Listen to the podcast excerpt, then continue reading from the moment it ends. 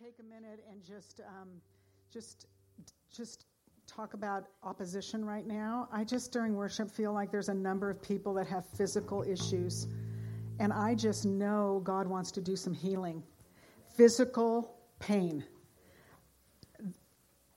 There's a faith that's starting to rise up, and it's connected to people in physical pain because physical pain is a distraction. And also areas of fear and anxiety. And so raise your hand if you feel like today you need God to touch you in the area of physical pain. Yes. Okay. Lord, we're going to pray right now and we're going to contend for the Lord to move and do some miracles regarding physical pain. We were praying for a lady recently and literally her hands were completely crippled up. We put some oil on her and we watched in a moment something began to happen. And those crippled hands began to relax and extend. And that's what God can do because we have such a big God. And there's so much opposition to each one of us to really enjoy the freedom that He wants to give us.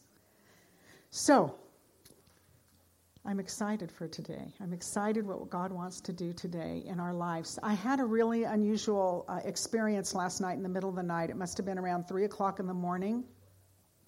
I woke up, and so I tried to read for a little while, and then I just was there awake. And you know how that is when you're awake in the middle of the night. It's sort of a weird thing, you know, you're just you and God.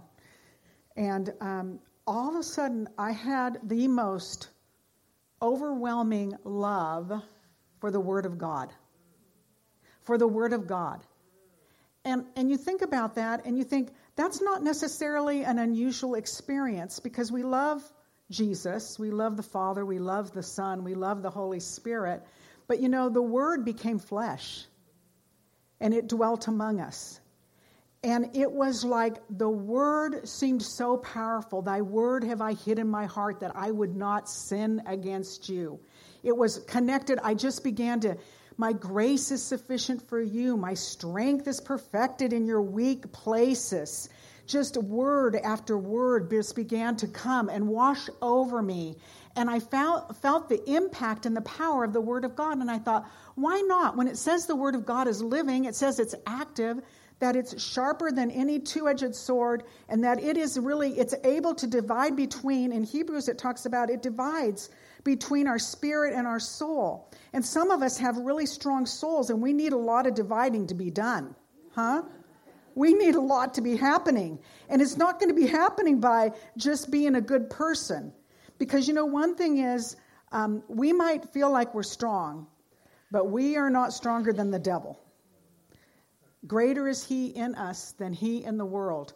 The Lord is stronger than the things that happen to us. But we're not stronger on our own. And one of the greatest weapons we have is the Word of God.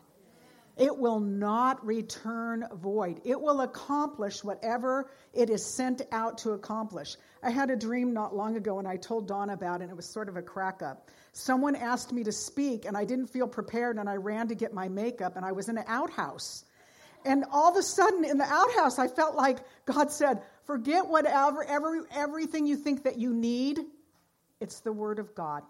And if you have the Word of God, that is the power. That is what you put your confidence in. That is what will bring change and transformation in our life. It's the Word of God. And you know, it says the letter kills. So I'm not talking about being legalistically reading that Word and trying to do everything perfectly. It's the Spirit of God that gives life. And we need life. We need life and we need it more abundantly. So, I have so much faith today. I have faith that God wants to do some rebuilding in the house, in the house, but in the house. We are the house. And He wants to fix some things that are broken. So, He wants to remove roadblocks in our life, obstacles that block our progress with Him, um, obstacles that keep us from growing in a spiritual way. Philippians 1 6, 6 says, and this is the key verse, and you can be confident of this, that he who began a good work, he's going to be faithful to be the one who completes it. So, Philippians 1 6, he is the one who is faithful to complete that work. You know, I noticed it's never planned when we get saved. We say yes because we feel this emptiness inside. We're all of a sudden aware that there's a need of something greater in our life than ourselves. And we get desperate enough to push past what looks right to get right. When I got saved, my mind was completely burned out on drugs. So, my mind couldn't hold a thought. I abused myself as a teenager and as a young person. And when I got saved, I had such fear and anxiety. I had to sleep with the bathroom light on my whole life. I couldn't sleep without drinking to myself to sleep so I could go to sleep. I had to completely medicate constantly. I had no direction, and I knew if I would never marry. I knew I would never marry because you know what? I hated divorce. Hated divorce. And then suddenly, and I'm saying suddenly, very suddenly, I was so loved I was so forgiven. I knew that I would get married and I would never know divorce. And you say, What changed? What can change us that drastically? What can change in a moment of time where we do life our own way and then all of a sudden something drastically changes and we're changed forever? I would say what changed was the builder was in the house. The builder was in the house, and if you know Jesus, the builder is in your house. The builder is in your house today. Think about that. The creator, the one who created each one of us, he knows every single thing about you. He knows how different we all are. But when he comes in, he builds and he does a custom job. Have you ever seen, you know, there's tracks and they're sort of blah. But man, you go into a neighborhood where there's custom housing, and it is something to behold. The 17 mile drive, oh my, custom. We are those custom houses, it placed in the house of God.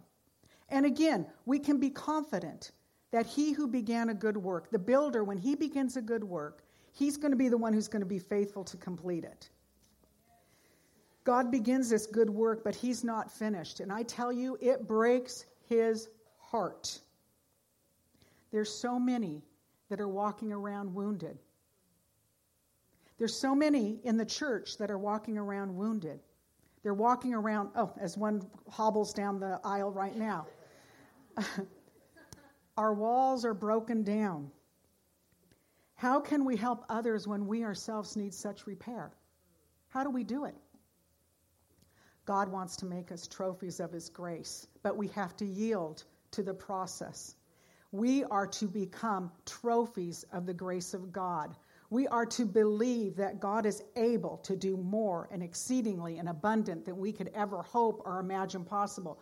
We have to believe that there's an, a sudden moment for our lives, that suddenly something changed. Suddenly something's different. God wants to redeem your failures. I tell you, failure can completely paralyze you from moving forward. And the enemy, it says he's the accuser of the brethren, and day and night, guess what he's doing? He accuses us before God, and he tries to keep us inactive and disqualify us from the message that he wants us to be able to give out to other people. Failure can devastate you until you learn to accept, not only accept failure, but thank God for your failures. You know, at some point, you got to take a minute and say, God, I thank you for failure. Because in praise and thanksgiving, there's a capacity to let go of things. And we need to be able to let go. God wants to rebuild our character.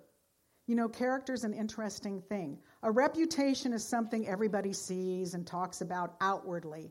Character is something that's developed inwardly. Character happens when nobody else is watching true character.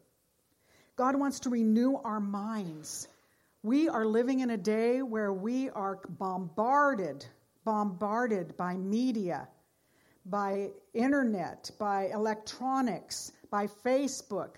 We can so easily become distracted and fill our minds with things that have no place and no purpose in our life as Christians.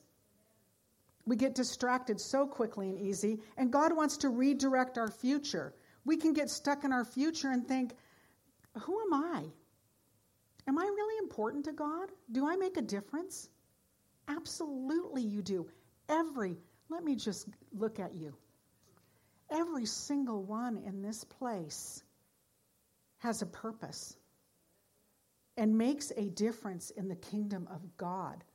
Don't let anything tell you that that is not the case. So, I'm going to start my message now. Um, uh, so, we're going to be talking about Ezra and going into the book of Nehemiah. And it's such a powerful part of history. You know, in the book of Ezra, God's people had just returned from captivity and they to rebuild the temple. And that was an incredible, awesome thing. Things were being restored in the, with the people of God in the house of God. But God, God was so on the move in the book of Ezra. But he sure wasn't finished. He had so much more to do. The temple had been rebuilt, but it says that the walls were broken down. And that is so much like our own personal lives. You know, it says, Do you not know in Corinthians that you are the temple of the Holy Spirit and that the Holy Spirit lives inside you? So when you get saved and you're born again, you're the temple of God. But how often we're the temple of God, but our walls are broken down and they are in much need of repair. The temple had been rebuilt, the walls were torn down, and when Nehemiah heard about it, he was quite disturbed. And in his distress, it says that he sat down and he mourned for many days. Mourned for many days. Sometimes, for change to happen in our life, we got to get disturbed. Hmm? We got to get a little disturbed. Uh, we got to sit in what is affecting us. It is so easy to want to run, to deny, to keep busy, and not deal with and face something disturbing that God wants to show us about ourselves, about our relationships, about Him, about what we're doing. But Nehemiah is a great example because it says he sat in it and he mourned he let himself feel what was going on. Then he did something that always, always, always moves the hand of God. And it moved Nehemiah. It says he repented. He repented for himself and he repented for the people. You know, repentance is an incredible thing. And I know it says in the Bible it's a gift from God. I long to see more repentance in my own personal life, but I long to see repentance in the church. I long for God to begin to get hold of people and break the compromise that's sweeping through the body of Christ and to make it a holy temple. Repentance never cares what other people think. It's so messy. Huh? It doesn't care what other people thinks. It doesn't need to look good, it doesn't put on its very best. When there's godly sorrow, it's not concerned about getting caught, it's not concerned about being corrected, and it's not concerned about being convicted. It's only concerned about getting right. It sees what's wrong and it's sorry and it really means it. Have you ever been where there's been a conflict and people are saying they're sorry, but it's just a token sorry? Yeah? Oh, can I get an amen? I think we all understand that apology and sorrow have different levels. And when there's an apology given and when we say we're sorry and we don't mean it, it doesn't really produce healing in our personal life. Hmm? It also knows, repentance knows and puts faith in the ability that God is able to change, restore, and rebuild what is broken.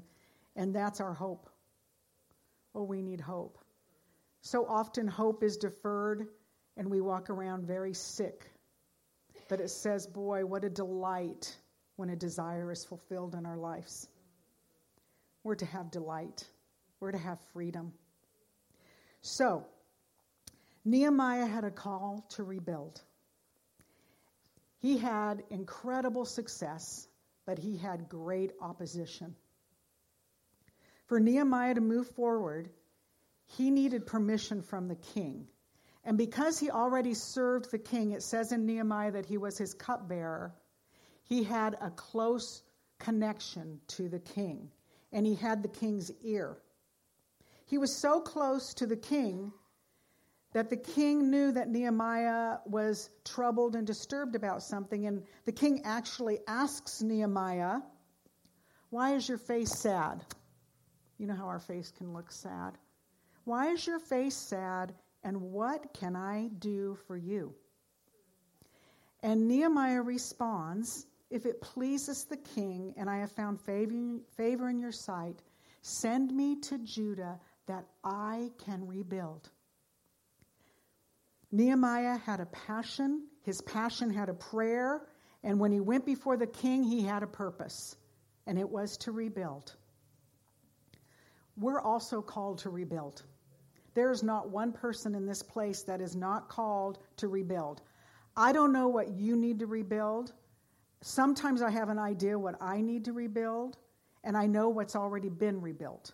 But God is in the process and desires and longs to bring true redemption and restoration into our lives.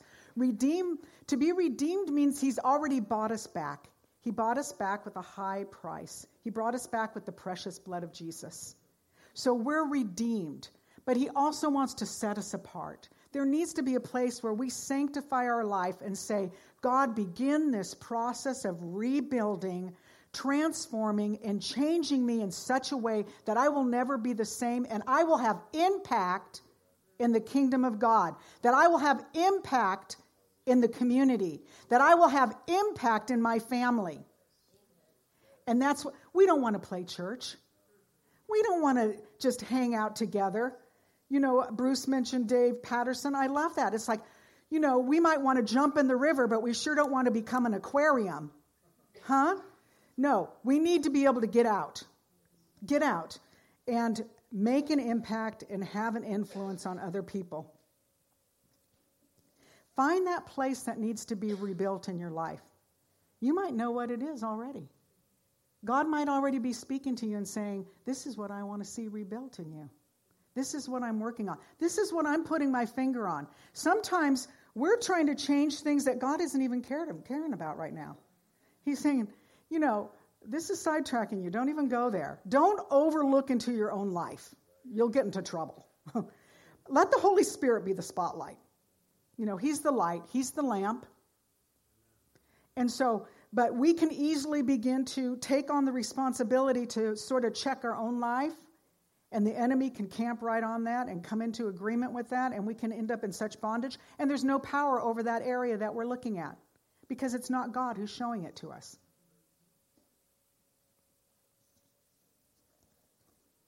Boy, there's somebody here that lives in that place.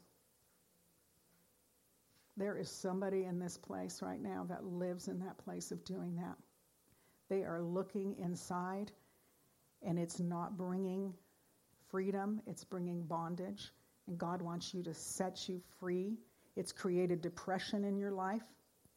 And you need to have a discernment of when it's God dealing with you and your own self condemnation coming against you and that will change things. So we're called to rebuild. And we serve a king, and you know what? We have his ear. We have his ear. He knows what troubles us. He's able to build what is broken. He also is asking each one of us, What is making your face sad? What's making you sad? And what can I do for you? So find the place that needs to be rebuilt in your life. And, you know, pray, Lord, give me a passion and a prayer. Let that prayer have purpose. Let me have a desire to rebuild. So Nehemiah is very blessed by the king, so he's able to move forward. We need to know we are blessed by the king, okay? You know, we went away on vacation. This is just a funny sideline story. And I made friends with the, the, the manager at Sheraton. And I was trying to get a little deal on the breakfast. And he's like, oh, no, that's only for special people. And he goes, I'll give you the deal of senior citizen. And I said, well, that's no deal. We are senior citizens. So, you know, we became friends. So um, I ended up witnessing to him. And I was telling him all about Bruce, my husband, and how God saved him and healed him from kidney cancer. And he's like, oh, you know, so we're chatting it up. So a month we're getting ready to go to the Sheraton with our kids. And Mauricio calls me out of the blue a month later. Dory, don't tell Bruce, but we are going to honor him. Everyone, all the staff are going to wear special ribbons. What, what does he like to drink? Does he like alcohol? Does it, what's his favorite alcohol? I said, Martinelli's. What's Martinelli's? It's apple cider. Okay. So, um, what does he? Can he? Does he have any restrictions with eating? Oh no, bring it on. Um, okay, we are going to give you special valet parking. We're putting you on the tenth floor. We're giving you the club. We're giving you the breakfast. And Bruce, who doesn't likes to go under the radar, anyone who knows him, we drive up and he goes, "You can't tell him we're doing this." So when we drive up, I can almost see Bruce wrestling with the bar hop guy with his luggage because Bruce is going to do his own luggage. And all the place is going, He's here, He's here. And so um, here we go. We go in, there's flowers in the room, and every, from the, the house cleaner to the, to the main people, they all know Bruce has come, the king. And then, and then Bruce is embarrassed and, you know, humbled, and he has his little head down walking. But our son is camping on this. So whenever we come out of the elevator, he goes, the king has arrived. The king has come. And here's Bruce. He goes, The subjects will walk with him. And so, you know, here's Bruce. But all, I'm saying that to say, God is awesome. And, you know, it's not like we need to be royalty, but he is royalty. He is royalty. And we have his ear. We are close to the king. So, Nehemiah had permission, but the interesting thing with Nehemiah is as he was going forward, he anticipated that there would be opposition. How often do we not anticipate opposition and we're so disillusioned that there's this onset of struggle as we move forward? We're like, what's going on? I love you. I'm serving you. I'm doing everything right. Why is all H breaking loose? Well, maybe we need to change our mindset and say, okay, as I move forward in God, I can anticipate that there will be opposition. Right? Yep. And so it says that, you know, he sent letters ahead to the governors that he could pass through. And then Nehemiah arrives in Jerusalem, but he tells nobody. And he does something very, very interesting that I think that we all need to do. It says at nighttime he goes by the valley, and oh my, he begins to take a look at the devastation of the broken wall. You know, he doesn't take anybody else with him, he doesn't talk to anyone else about it, but he goes alone through the valley. God sometimes is taking us through the valley that we alone in the night hour would take a look at the devastation of the things, either ourselves, the people around us, that we would take a moment before we allow other people to enter into our work and we would assess what's going on. Nehemiah needed to assess that brokenness before he was going to speak to that brokenness. So he goes by night and then he gathers the people and they all say together, I love this. They all say together, let us rise up and build. And here's our opposition Sanballat, the Horonite, these are really unusual names, Tobiah the Ammonite and Geshem the Arab heard of it. And here's what they did this was their opposition. It says they laughed at them, they despised them, and they mocked them. How often does that happen in our own lives? Sometimes it's real, and sometimes it's spiritual, and sometimes it's ourselves. It says they laughed, despised, and mocked him. So that was their opposition that they were going to face. You know, Kent Keith has this really cool quote, and I like it because it's so true, and it's called Anyway. People are unreasonable, illogical, self centered. Love them anyway. If you do good, people will accuse you of selfish motives. Do good anyway. If you're successful, you'll win false friends and true enemies. Succeed anyway. The good you do will be forgotten tomorrow. Do good anyway. What you spent years building may be destroyed overnight. Build anyway. There will always be opposition to rebuilding. When the walls are broken down, it makes us vulnerable. In Nehemiah's day, if a city walls were broken down, it made them vulnerable, but a city with broken down walls revealed a defeated people. No wonder we come under so much. Whenever an enemy hears you're rebuilding, he will mock you, but build anyway. Build anyway. Chapter 4, 6, 6 says, The people had a mind to work. They had a shovel in one hand, and we heard this prophetically in the last few weeks, and a weapon in the other, and they moved forward.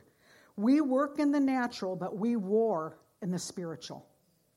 Let God show you what He wants you to work on, but also let Him show you what is your weapon. Do you know we all have different weapons for different times and different seasons in our life? What is the weapon He's giving you in your hand? What is the weapon He wants to give you personally that you would do warfare and that you would be able to move forward in your life? It could be praise. Sometimes God will bring you into a place where you're to be thankful for all things. For it says, give thanks in all things for this is the perfect will of God in your life. There's one place in the Bible where we know we can walk in the perfect will of God. It's in giving thanks. Take that weapon and you can have things going on that are so painful and you rise up and you give thanks. That might be your weapon. Scriptures. Hide the word of God in your heart that you will not sin against him. Get the word of God so deeply within you that he has something to draw up in your life when you're going through circumstances. Confession. Again, repentance. Going to places of truth. It says in Psalms 51 God desires truth in our innermost being. Don't fake it. Go there. That might be your weapon. Declaration might be your weapon. Prayer might be your weapon. Another thing is to check your heart for offenses. You know, the Bible's very clear that offenses are going to come. There's no way around offense, okay? It would be great. But as long as we're human and we're in relationship, there's going to be peop- there's going to be times when we're offended. How you handle offenses will either build you up or it will tear you down it has a huge impact in our lives. That's why it runs rampant. And it shouldn't be running rampant in the church because we should all be dedicated to making amends, humbly making amends with one another. That should just be part of the package. God wants to rebuild his house, his people. You know, there's people walking in these doors and they are suffering from all kinds of stuff from the effects of addictions, abuse, abortion, divorce, depression, shame, and they're coming and they're in the church and they know Jesus and they are in process. We are in process. We are the Holy Spirit, but we are also broken in places.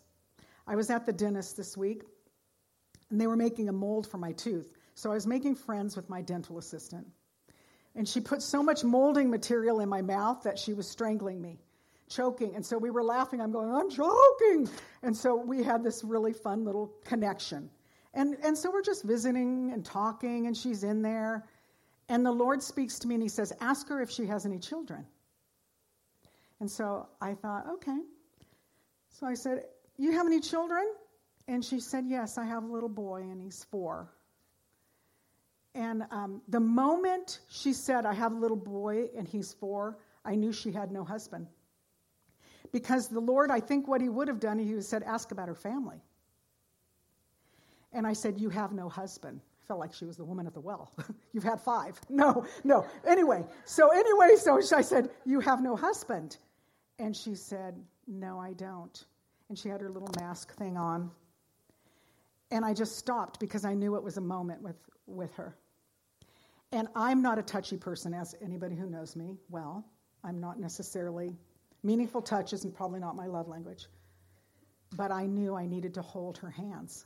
And I said, I need your hands. Can I take your hands? And so in that moment, in that dentist appointment, I'm holding her hands. And I said, You made the right choice, you know. God was just speaking to me and saying, You need to affirm her. This girl has been through so much. And I said, I know that it's really hard. It's really hard what you're doing, and you're doing a good job. And you made the right choice. And it's not going to always be like this for you. There's going to be joy with this child. Well, as I'm talking, she's just crying and crying. I needed this so desperately. And as I'm leaving, she said, You know, I grew up in the church. And she says, I even helped start a church. And I thought in my mind, oh my goodness, I just had a little Nehemiah experience. I got to do some building of a broken wall. My heart breaks because so often we're around people and they're so broken, and I tell you, they're trying to tell us about their lives. They have it written on their arms, on their necks, on their legs. They're all tatted up. And you know what? I love when that, I see that because in a moment I can find out a person's life but what that, why, by what they have inked on their body. I tell you, there's people they're wearing colored rubber bands in memory of, in remembrance of, and they are so broken. And they're saying, Will somebody please see me? Will somebody please see me?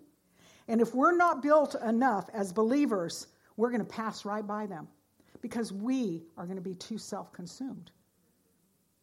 And so we have opportunity every single day in the restaurants, in the grocery stores, wherever we hang out.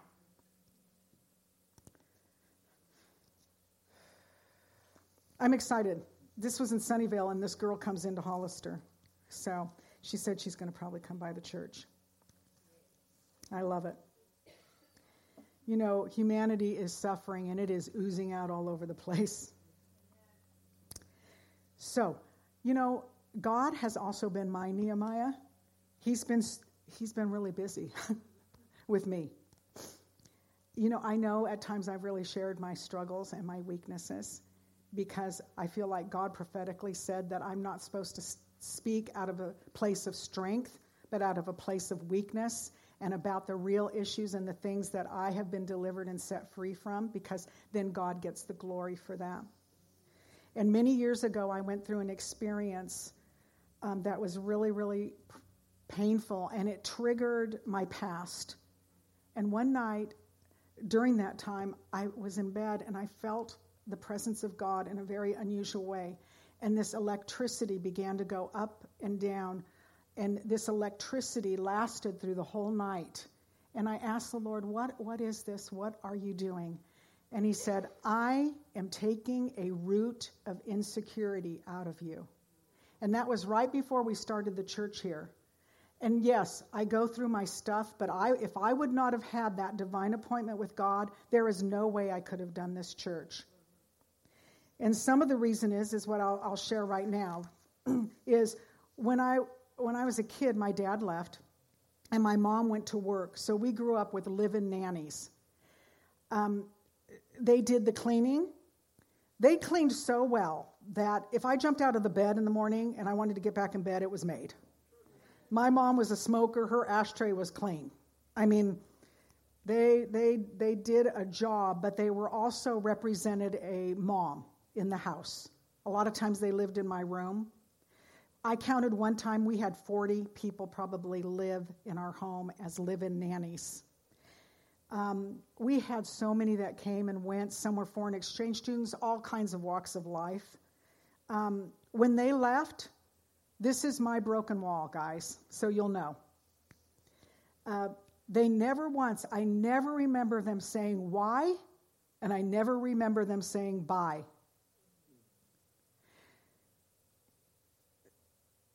One of my broken walls because of that was there must be something horribly wrong with me that so many people would leave me. What did I do? What's wrong with me? Last year I was at Cleansing Streams and I realized I really needed a hug from a mom. And I thought, that's so weird. Why would I need a hug from a mom? My dad's the one who left me. And the Lord spoke to me and He said, Your dad left you one time, your mom left you 40. And I tell you, I found a lady that represented my mom, and she was really strong. She was one of the main speakers. Because one lady tried to come up and it didn't work. I'm like, it's not hitting me. I'm not getting healed here. I needed someone who really represented something different. And so I went for it. I looked for it because I knew I needed it. And I let that lady hug me. And I let myself cry and cry and cry. Because that's what I needed to begin to rebuild the wall in my life. And I say that to say walls show up in many different ways. And I'm giving examples that we can understand. We have different places. Um, so, in closing, I want to recap the steps of Nehemiah took. He realized something was broken in need of repair. He had that be still and know that I am God moment, Psalms 51:10. He 41:10. He repented. Owned the devastation. He owned the devastation for himself and for others. Uh, Psalms 38:18 says, "I told you my sins and I'm sorry for them." Three, he was close to the king says, Draw near to God in James, and he'll draw near to you. For he expected opposition. What shall we say about these things? If God is for us, who can be against us? He built with unity. Oh, how pleasant it is for brethren to dwell together in unity. That's where it says that God commands a blessing. He understood to move forward, he needed the natural and the spiritual and that the weapons of his warfare were not carnal, but they were mighty through God. It's God's passion to restore, rebuild, and fix us. We can have a right foundation and be building with wrong materials. When I look at the life of Nehemiah, I see a man with great success while experiencing great opposition. He was just a regular guy.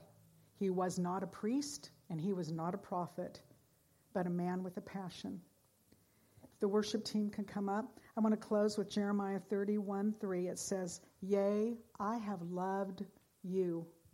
I have loved you with an everlasting love, and with loving kindness I will rebuild you. That's his promise to you.